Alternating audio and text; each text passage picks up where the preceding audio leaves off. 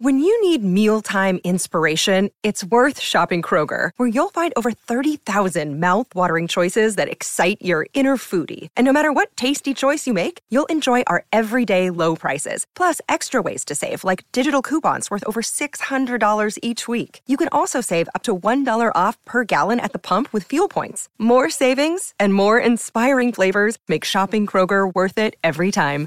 Kroger, fresh for everyone. Fuel restrictions apply. Another day is here, and you're ready for it. What to wear? Check. Breakfast, lunch, and dinner? Check. Planning for what's next and how to save for it? That's where Bank of America can help. For your financial to-dos, Bank of America has experts ready to help get you closer to your goals. Get started at one of our local financial centers or 24-7 in our mobile banking app. Find a location near you at bankofamerica.com slash talk to us. What would you like the power to do? Mobile banking requires downloading the app and is only available for select devices. Message and data rates may apply. Bank of America and a member FDIC.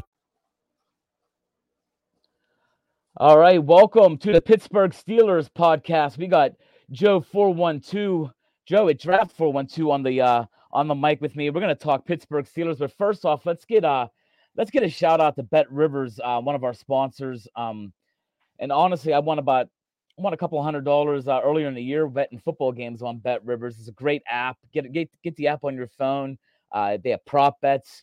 You can do anything you want on there. They do a they do a good job. Plus, they're local. If you you have a chance to take your your wife out or go out with a couple buddies, they have a beautiful setup at Bet Rivers. So make yourself down to uh North Shore to the bet to uh Bet Rivers. Joe, Pittsburgh Steelers seven and four. They find a way.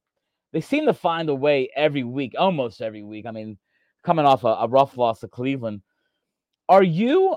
And I know this is a this is a contentious question. Are you hundred percent sure that it was Matt Canada that was holding back the offense, or do you do you need to see a little bit more to make sure that wasn't just a a fluky game? Well, I think he was a big part of it. Uh, I think he he was he had an oversimplified scheme. Uh, teams had expected what he was going to do. He was uh, limiting what and we saw it last week. I mean, um, Pat Freiermuth had nine catches for over 100 yards, and they were throwing the ball in the middle of the field, which they hadn't done consistently all season. Um, you know, and with improved offensive line play, the running game was there. They were playing against a depleted Cincinnati Bengals team, but one that still was is competing for a playoff spot at home in a division where the teams are very, you know, close with one another. They know what everybody's going to do, um, and yet still, you know, they found a way to to break that embarrassing streak of games under 400 yards. And Thank you don't do that unless he's a big part of it, right? And with his departure the very next week, and they corrected a bunch of stuff. Now, that said, there's still a lot of room for improvement here, and I think we can admit that there's. Uh, we saw improvement in Kenny, and you know I think you know we saw improvement uh, again in the in the the, the schematic offensive sch- scheme that they they ran in that game. You know, taking the reins off him a little bit and allowing him to do some things that weren't you know related to 12 screen passes in a game. Yeah. You know, you know, stuff like that, and, and I think that you know the, the, team's ready for that kind of transition and, and, and he needs to take the next step and this will allow him to do that but you know i still think their record is a function of a pretty fair schedule. Uh, they've got a you know modest schedule. It's not you know a world beater by any stretch of the imagination. The next two games are against two of the worst teams in the league in arizona and, and new england. Uh, and they have a chance to go nine and four should go nine and four um, you know, and, and be there. And let's face it, they should have won that last Cleveland game. Uh, they were in it all the way up until the end, and they blew it. And you know, another one of these games where you shake your head saying, "How did you lose to DTR?" Uh, and they could have won that Jacksonville game. Now the, the score eventually pulled away. At the end of the game, they were they were I mean, they were very competitive uh, in that game. So this team could be nine and two, and really they're only one game out of first place in the AFC. Um, as ridiculous as that might sound, uh, they're there, uh, and they still have a ch- couple of chances to use a Tomlinism and stack a few more wins and get to that nine and four mark over the next two weeks before they go into that home stretch. So, you know, yes, I think that um, I am confident that that Canada was a big part of the problem, uh, but they still got to get better. And I know we'll talk a little bit more about how they're going to get better uh, later in the podcast. But uh, I think they did the right thing. He had had his ch- his chance and you know stepping one game away and then putting up 400 plus yards against a, a playoff team uh, regardless of, of, the level of, of injuries that they were suffering. We all have injuries, um, you know, at this time of year. Every every team does. Uh, but you know, the Steelers found a way to win. I mean, you you make a good point. They could easily go eleven and um, they could easily go eleven or twelve wins. I mean, honestly, Baltimore may be Baltimore may be the toughest challenge. It probably is the toughest challenge left on the uh, on the schedule. I think they still got Indianapolis as well. Um, they, they got they got some really bad games. I mean, you got Cleveland. I'm not Cleveland. You got Cincinnati again with Jake Browning, or if they go out and get a quarterback. So, and that's a home game. Um, I, I agree with you. I think this team really, and that, that's hard to say that because they could easily lose to Arizona because that's the way Tomlin teams have always been. Uh, that's one of the parts that, that drive me nuts. What did you think also about the fact that we used a play action last game? What what in your opinion, what were the reason for Matt Canada not using we were 29th in the league in play action plays going into last week. Like what would the reasoning be for that? I, I have no idea. You know, I, I honestly I I you know I hate to say it because I think the guy is an incredible college offensive coordinator but you know things had a tendency to oversimplify it and play action pass is a part of every pro game every one of them. Uh, some are better than others and the fact that we weren't using it um, and then showed that we could especially you know uh, as the run game continues to improve uh, it's really hard to answer that question because i'm not in the guy's head i just yeah, there's no real reason why that wasn't the case and you saw that it made a difference uh, on it opens up the middle of the field too. And I, you, you, first play of the game, they did a play action, and I I made a comment out loud. I'm like, wow, play action. It's it's amazing how much it, it could open up a um, especially a team like Pittsburgh that does run the ball uh, consistently, at least a 50-50 shot at running the ball. So I think that the play action was a great a great change in that respect. There, there was a goat last game, not the greatest of all time kind of goat, but me and you both played a lot of sports, Joe, and we've been we've we've done stuff to help teammates. We've done stuff where we've seen teammates help us, and we've done stuff where we saw teammates just give up on a team, and and we've all had that happen in our life. Diontae Johnson on his video, man, might be one of the worst. Might be one of the worst things I've ever seen. Like on, honestly, I mean, from from the snap to the fact that the ball fumbled five feet from him, five like ten feet from him, the guy that he was supposed to be blocking picks the ball up and he just turns around and goes the other way. Wow, What should be done? I know we apologize, but come on. I mean, what do you want to see done at something like that? That's that's well, it's rough. Yeah, go ahead. Finish. I'm, just, I'm just saying that's it's really rough. I can't see how a Cam Hayward accepts that um accepts that apology. No, especially on the on the heels of the altercation with Minkah Fitzpatrick, another team leader, uh, the previous week. Uh, part of the problem is it, it was embarrassing, and the league called it out. Uh, what makes it worse is that he wasn't benched for the rest of the game, and Tom didn't have him come out of the the locker room. Uh, this was something that they showed at halftime, you know, and the league's cameras caught it. They showed it and said, "What was this?" you know, and if I were the coach, he would not have suited up for that second half of the game, and I, I would have put us at a disadvantage. But here's here's the thing: he's not good enough to do that stuff. You know, if you're Terrell Owens and you're going to go up to the Hall of Fame, or you're even Antonio Brown with some of his antics, you're you're an All Pro. You know, you're a guy that makes a difference. Diontae Johnson doesn't make a difference. You know, he he's he's a difference maker on a team that doesn't have very many weapons but at the end of the day, he's a very mediocre receiver. And all the talk we heard about him being a great teammate and rallying, that great teammates don't do that. He no. quit on that play. He knew he wasn't going to be part of it. He caused the, the you know, the, to not go out and block your guy, even fake block your guy. He stood there and let it happen and didn't have the courtesy to pay attention to the fumble that happened five feet mm. from him. Yep. For me, Tomlin made a big mistake showing that this is okay you know, we got this mediocre talent who's allowed to do this on our team, and we're not going to do anything to punish him. And uh, uh, every look, we all make mistakes. I've made them, you've made them, we've all made them, and some of them a lot more important in our lives than what he did in this game. But at the end of the day, there's got to be repercussions for that. This isn't a Lawrence Taylor staying out all night and, and showing up late, where you're gonna, of course, you're gonna play the best player at his position ever. And Bill Parcells laughed when people said what was the, where the discipline for him. There, he's not a guy that has special rules. He just doesn't. I agree. and and that was entirely unacceptable. And I, if it were up to me, I I would have taken some disciplinary action at halftime. He would not have come out of that locker room with the West with the rest of my team. Tomlin doing that, I think, is a, a scar. Uh, it's hard to, in my opinion, it's, it's hard to say that he did the right thing by letting him come out, even though we all know deep down the Steelers need him. You know, our wide receiver corps is not deep, and he does get separation. He does drop a lot of balls. He dropped a touchdown in this game by not tucking it away and not at the end. He thought he had scored, and he had. You know, but it, but still, in this day and age of super slow mo and goofy referee stuff and calling something a touchdown for the sake of oh, getting a replay for free and it really then having to go to a stands call and all the kind of crap that comes with that. That's the problem with this guy. He had doesn't well, finish plays. He's a he's a concentration problem waiting to happen.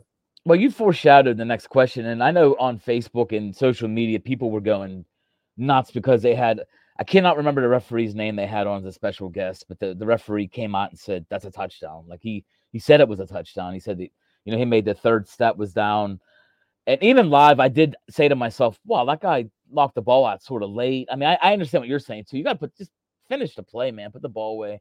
But do you do you blame Tomlin? And in his press conference, he said they they they didn't show the replay in the state at the stadium. He didn't get to see it. Um, it happened so fast. Now, me and you both watch the Penguins religiously, and we know that Mike Sullivan gets a phone call or a buzz down there as soon as a guy's offsides. I mean, we he gets these offsides penalty calls instantly from somebody. From what I heard, Tomlin does not. He wants to do everything. He doesn't have somebody that gives him like, "Hey, you better, you should, you should, you know, you should uh challenge this kind of play." Do you think that's something that's just, just another one of the Mike Tomlin things that just got to, it's got to change? I mean, that's that game that could have came back to haunt us. And I'm not making an excuse for Johnson, but you could tell in the next play that was part of the problem. He was pouting like a little baby. I think he knew he had the touchdown. He thought he had a touchdown. It's 24 games without a touchdown. It's a long time without a touchdown. And um, but what do you think about that? You think Tomlin's got to wise up and just like, hey man, we you got you got the people personnel upstairs. You got, I mean, the announcers knew it right away. Why why can't why can't his his answer made no sense to me. Right, it was nonsensical. And for a veteran coach, uh, look, he's not going to change. If he was going to change, he would have changed already. The guy's already been in the league way too long, too comfortable in his position.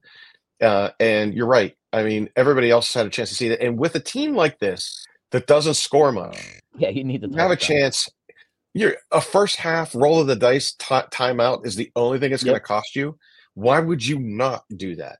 I mean, worst case scenario, you lose a timeout. And what's the difference? Then you get a chance to spend a minute or two or five in some cases planning the next play. Uh, and, um, you know, it was a touchdown. It was a bad call. I think everybody agrees it's a bad call. That referee crew made a lot of bad calls during that game and should be, you know, reprimanded for that by the league. Um, if if players can be fined, officials should be able to be fined for poor play or demoted uh, or told to go back to the, to the drawing board. But this is not on them. You know, this is on Tomlin. He could have changed it or at least had a chance to change it, and he decided not to. And it cost the Steelers a touchdown and invariably a possession because of Diontae Johnson's pouting. You know, and uh, it, it was just a perfect storm to underscore some things that need to change. We talked about Canada number one, Diontae Johnson number two, and and Tomlin's lack of a willingness to change uh, as a number three. And I think those are things that are stopping this team and have stopped this team, not just this year, but over the course of many years from getting back to a championship level. There's always these problems. There's always discipline problems. And and that's just something that you know you're going to find with a coach that coaches with emotion and lets his play loves his players as opposed to being a disciplinarian and there's good and bad and yin and yang with both uh, and unfortunately we just haven't been, got back to a super bowl you know, even with the talent that we had, uh, and this team is not Super Bowl caliber. No. Uh, but again, we're sitting there with a an obvious call. Just make, just throw the challenge flag. You made the best point about the, whole game. thing. First half, first half timeout. I mean, come on, like, and this just the uh the actual confidence you give Pickett. Then Pickett gets a touchdown pass there. Johnson gets his first in 24 games. It it open. I'm not making excuses. Like I said, Johnson should never pouted, but um a lot of things change if he throws that flag. There's no doubt. I mean, and I feel bad for Jaylen Warren. He's the, he's a guy that doesn't quit, doesn't quit on his teammates, and he, you know, barely fumbled that, but he did fumble that, and and you know he ends up being, the, you know, um, it almost changed the, the uh, course of the game there, especially if if um if Hayward don't bring him down, man, it's it's it's a, it's a whole new game. I mean, it's they score a touchdown there. We like you said before, that's a 14 point swing on a team that don't score a lot of points. Uh, and for Johnson to stand there and let the fastest guy in the NFL draft last year pick the ball up, uh, DJ Turner, and just take off, it, it it was it was shameful. It was um, it was something that I I don't think the Steelers, the teammates are going to say the right things, but I, I guarantee Hayward's holding that in deep down inside. Man, he's Oh, you, I, you, you know, if I can go back to something you said earlier too. I mean, here's a situation where Chuks Okorafor got benched for saying something on the bench. Diontae Johnson did not get benched for what he did. You know, it, it's night and day. Now, I don't care that Chuks got benched because Chuks is not a very good player and it was overpaid. It's a really bad deal, and the Steelers know that. Uh, and I don't think he'll be long for this team. Nor do I think Johnson should be long for this team. I know his no. cap hit against the salary cap next year might be five million in dead dead money, but that's you. I, I don't know. You got to move on from that. You, you, know, and I think that's something that um, you know, unfortunately, you know, that's a double standard in my opinion. You know, the guy voiced something that wasn't wrong necessarily. Saying it out loud on the sideline during a game was probably wrong and he got benched for it. They won't. Maybe that's why they're saying he got benched. and he really got benched for his play. Maybe it's a combination of both. I don't care. But there was action taken, and in the case of Diontae Johnson, nothing was done again. Yeah, it was shameful. The whole the whole situation was shameful. Um, Joe, we're draft four one two, so we talk about the draft. We have talked about these drafted players from day one, and uh, me and you were our whole draft 412 team's consensus was it was a great draft. And I think as the season has played out week to week, I think we're starting to see um, the fruits of the fruits of that draft. I mean, and I'm going to start with Joey Porter. I know he got another another penalty, and we talked about that. He's going to get penalties as a rookie in the way he plays the game. But there was a little stat I saw the other day showing the receivers what they've done against him, like one on one. Like he's held like DeAndre Hopkins down. He's heard he, he's he's held Ja'Marr Chase down. Ja'Marr Chase don't make them two tipped catches. I don't know if Ja'Marr Chase really did anything in that game. Um, we got to see Nate Herbig. Um, or is it Nick Nick Herbig, right? Nick. Sorry, I always get yeah. them. I get them mixed up. We got to see Nick Herbig come out of nowhere and just like a shot out of a cannon to get a sack. Um, we got to see and Broderick Jones is having his ups and downs, but I mean, you can tell the running game has improved since the day he's gone in there, and and, and Washington's starting to see a little bit of play. And Benton's probably the best of the rookies. What are you? I mean, this this draft class is is pretty solid. It's about as solid as we're gonna see in the in a. It's a Omar Khan is giving me his um. I'm giving him two thumbs up in his first draft. Yeah, you know, so let's talk. Let's go. You know, from uh, you mentioned Porter first. I mean, Porter has had a great season for a rookie corner. These are this is a guy they drafted to be on an island. He's taken on the responsibility of the of covering the other team's best receiver multiple times. Took him a while to earn that starter position, but you know, it's another one of these guys where you're kind of scratching your head, saying, "Why wasn't he starting from day one?" Yep. Um, you know, and let him just take his lumps and, and whatever. But hey, again, that's a coaching decision. Um, but he's proven he can be there. Yes, he does take dumb penalties. He do, he's got to learn he doesn't need to grab and hold and use his hands. And he's done that from he's done that from day one at Penn State. I mean, it's, it's, it's, that was his. That's always been yeah. his calling card. So. Yeah, so and, and they're just going to call it every game on him until he's no longer a rookie. Uh, he earns a little bit of respect. I mean, that's just the way it is in this league, in every league for that matter. Rookies don't get the benefit of the doubt most of the time. So uh, but I will say this: I mean, the kid can play. Um, you know, he's bodied up against these guys. Uh, there's no room for them to make the catch, and with his length, that six foot three and those long arms, that kid is proven. Yes, he's he got is. the goods, and I think he's going to be a real good one. And as the first pick in the second round, that was a monstrous steal. I think getting back to Broderick Jones, Jones has been exceptional, exceptional in the run game. He did give up a sack in Cleveland. Uh, but in four starts, he's only given up one sack to my knowledge. Um, and I also have to say, you know, when's the Dan Moore experiment going to end? Is this another one of these things where you know, I, look, maybe the guy can't play right tackle, and they're not going to put Chuks back in, signaling maybe the end of his career in Pittsburgh. But you know, you drafted Broderick Jones, and yet again last week, Dan Moore gave up another sack. The week before, he gave up three sacks. Yep. I mean, the guy is should be a reserve player.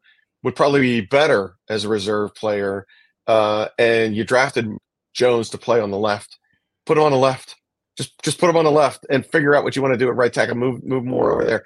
Maybe they can't because Moore can't play that. I don't I don't know the internals of that. But you know, ultimately, I don't think we're going to see Jones at the left tackle position until next year, and I hope he's there and is a mainstay for the rest of his career uh, for the next ten years, guarding Kenny's backside there. Uh, you mentioned Herbig. Herbig, I mean, what else can you want from a fourth round pick? right, the guy just shows up in big times. He had a big game in the, the or big, you know, big games in, in, with Cleveland, big games, uh, a big game last week with a big sack. You know, he's a spot player it's exactly what you could expect of him in his first year as a fourth round guy. Keanu Benton, boom. Like he is rookie of the year for the Steelers. Definitely. Hands down. I mean, someone might give it to Broderick Jones. There's an argument there. Someone might give it Porter. to Joey Porter Jr. But I'm telling you, this this guy, day in, day out, when Cam Hayward went down, he stepped in and there's no looking back. He's got a non-stop motor. He runs down players 20 yards downfield. Yes, he, um, he could rush the quarterback better than everybody thought he could. Uh, he's really played that position very well, and he's just going to get better. You know, I think that uh, of the top four picks, um, you know, he's really made probably the most. He's had the most resonance to date. Uh, and then, of course, we saw Washington with a catch last week, and he's uh, continued to improve uh, the offensive line play with his blocking on the on the on the the run game. Uh, you know, it is really hard to say that this wasn't an A plus draft. Looking at it, you know, eleven games in. I agree, and it, it's a good segue to the next thing is, and you sort of mentioned it. You mentioned it with um, with the Diontae Johnson thing. Do you think, in your opinion, looking at the 2024 draft, say we draft in the, just say the 20 to 23 range, just for, for for argument, sense of argument, 20 to 23, just say in that range. Do you look at a second or third wide receiver in the draft class at that point? Like with if if if we're if if the team goes in saying Johnson's not coming back, I mean, we we ba- we basically need probably two receivers next year. Would you agree? I'm not saying just rookies. I mean, I'm saying maybe sign a free agent, but would you look at drafting a receiver that early? It depends on where we are. I mean, you mentioned 20 to 23. It might be even, you know, if they they make the playoffs and they keep stacking wins. If they get to 11 wins, you're going to see them at, you know, 22, 23, 24, you know, I, I so here this is my thought on that. Clearly, it's a weakness. Mm-hmm. Um, Pickens, as good and as talented as he is, needs to do more. I think they need to use him more. Um, Diontae Johnson, I think his days as a Steeler, in my opinion, are hopefully numbered. Um, you know, Allen Robinson is a good possession guy. But, you know, he is what he is. The Calvin jo- uh, uh, Austin experiment has run its course. I don't think he's a, he's a guy, uh, you know, and I would not necessarily think that he should come back. I think he's someone they could take another flyer at, later in the draft or get pick up someone that, that can do, do better than him. And I think that we're seeing what Freiermuth can do as a tight end receiver uh, when you use him. Yeah, you know, so and we're still got to see how Washington develops as a receiver at that same tight end position. I think it's a place they should look. I don't know if they'll look at that in the first round. I still think they've got plenty of holes on this offensive line. I uh, and I still think that there's an inside linebacker need on this team. And I do think that if they do let Johnson play out his last season uh, uh, under contract and Pickens gets a little bit better, um, they could probably go out, dip into the free agent market, and then get someone later in the draft. This this draft, I mean, Marvin Harrison is going to go in the top three, you know, so he's gone. But you've got guys like, you know, Rome Odunze who's sitting there. You've got, I mean, that the amount of talent that is Malik Nabers. There's enough guys. Do they slide down into that 2023? They did last year. Yep. You know, there was that run of four receivers back to back where we saw Quentin Johnston and Jordan Addison and Zay Flower. There was a they all went like there was a run of four. They were all gone yep. in the early 20s, mid 20s. Yeah, they did. The Steelers could get lucky. Mm-hmm. Yeah, they could get lucky and one of those guys fall.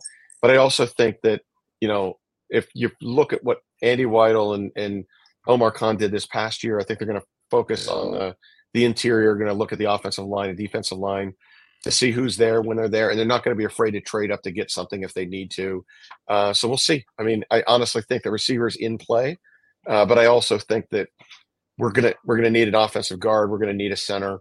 Uh, there are guys that are just not coming back on this team, and some of that they can address in free agency, and others of that they're going to have to address in the draft again. And we'll see what we are, where where it really ferrets itself out, and where they are uh, at the end of the season. How do you feel about the Steelers? How do you feel about the Steelers taking another, um, another another tackle? Of one of the because the tackles are pretty um, there's like four or five that could go in the first round, and there could be definitely one or two when the Steelers pick is. If there's a guy that um comes out that is basically a better right tackle than left tackle, and there are a couple at the at the top like Graham Barton might be a better tackle than like a guy like that. Would you would you be interested in getting your getting your ends of your you know, getting your offensive line the, the cap them off at the ends right now and get them ready to go, and then, or or, or you would you look more at getting um a guard or center? That that'd be pretty high though. That in the 22, 23, if it's 22, 23 range. Yeah. Oh, yeah. I mean, unless it's a David DeCastro that's sitting there at like 28 and you're going to get a generational guard or, or a yeah. center. And there is no generational centers in this class. I mean, no. there are some really good players that might be excellent second and third round picks at center. I mean, Creed Humphrey was a second round guy. You know, and, and look, he's an all pro in Kansas City. You know, Landon Dickerson, you know, he was a later round pick. He's now a starting guard and heir apparent to Jason Kelce in Philadelphia. You could get those guys later in the draft.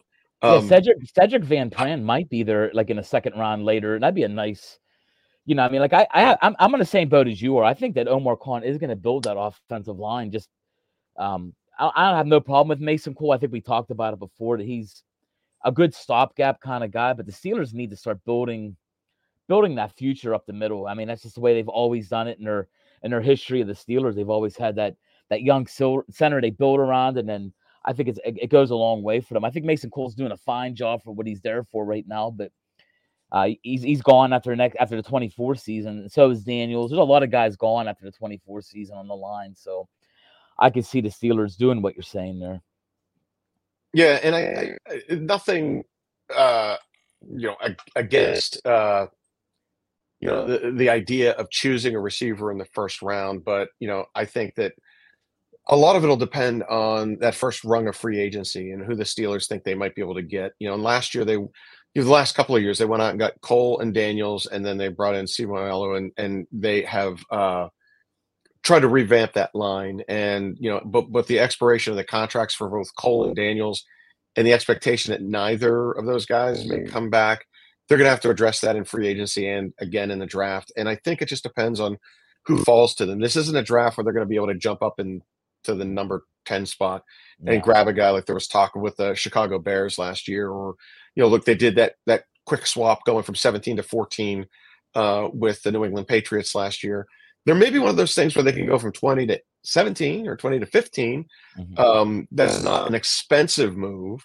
Uh, but at the end of the day, it just depends on what they're going to target and what they get in that first round of, of free agents uh, that, that we'll, we'll, see right at that March. I think it's March one uh, is when that, that when that happens. So um, you know we'll see what they do and, and what, what happens, and then that'll inform what they'll need in the draft. And I, I think that'll, that'll provide some clarity. Definitely, definitely will. And, and the last question I want to ask you before we go there's six games left in the season. Um, Kenny Pickett showed some improvement last game, of course. He threw the ball down the middle. He stretched the defense out a little bit down the middle, which was nice. What do you want to what, what improvements do you want to see him the rest of the way? I know he's went eight games without an interception, and I actually hate that that uh that he's done that because to me that's a that's a stat showing that he doesn't take chances kind of thing. Like I'd actually wish I hope next game he throws three touchdowns and two interceptions. I have no issues with that as long as he was he was pushing the ball to Pickens or make trying to make a play. But what do you want to see him do the last six games? So I want him to throw a 300 yard game. I want him to have two touchdowns in a game. I want him to show that he's. I, I hate to say, you know, a, you know, uh, uh you know, a guy that's going to collect stats. That's not what this is about. This isn't about him being a fantasy quarterback. This is him showing that he can be a quarterback and lead a team with his arm. Uh, and I think that um, last week was the start of it. You know what I mean? He didn't get that Johnson touchdown he should have had. And, you know, again, I think the Steelers like the idea of him being careful Um, but I think there's sometimes you know you, you have to play to win instead of playing not to lose. You know, and for for him to get better, he's going to make mistakes and then understand. I saw that. I know what I did wrong, and not do it again. And that's how you learn to throw less interceptions. Not throwing at certain parts of the field or throwing 12 screen passes in a single game isn't teaching you to be a better quarterback. It's showing you that I'm just going to be a game manager and we're going to try to pick up four yards. And then the team crowds the line of scrimmage, you can't run the ball, and then you lose. So I want to see him get a 300 yard game. I want to see him get two or three touchdowns in a game. Show everybody, hey, look, I'm making progress. Especially if they start to, you know, to get into that uh, that playoff time. It would be nice to see him get multiple touchdowns back to back and show progress as he gets there and be more dangerous in the playoffs as opposed to just a one and done which the Steelers um, over the last 10 years have been when they have reached the playoffs. Joe, it's been great. Um, great Steeler talk. Um, like I said, seven and four. It's amazing. They play Arizona this week. They could be eight and four. Um, before we let you go, don't forget about BetRivers down on the North Shore. Um, go down there. It's a great, great, great place, man. I think they're they're building that place up nice inside. Go down there, watch any any football, any basketball game, anything that's on TV is on down there uh, make a bet, eat some food. Um, I, I know I go down there a lot in the summer because I go to uh, I'll park down there for the Pirate games and walk down, and uh, it's a beautiful place. So go hang out at BetRivers. Thank you, BetRivers, for the uh, the sponsor. Joe, thank you for the Steeler talk. Uh, some great points tonight. Uh, let's hope that that Kenny does improve, and let's hope that uh, Sullivan and Faulkner keep keep doing what they're doing. Thanks again for having me on, JT. Appreciate it, man. Take it easy. You too.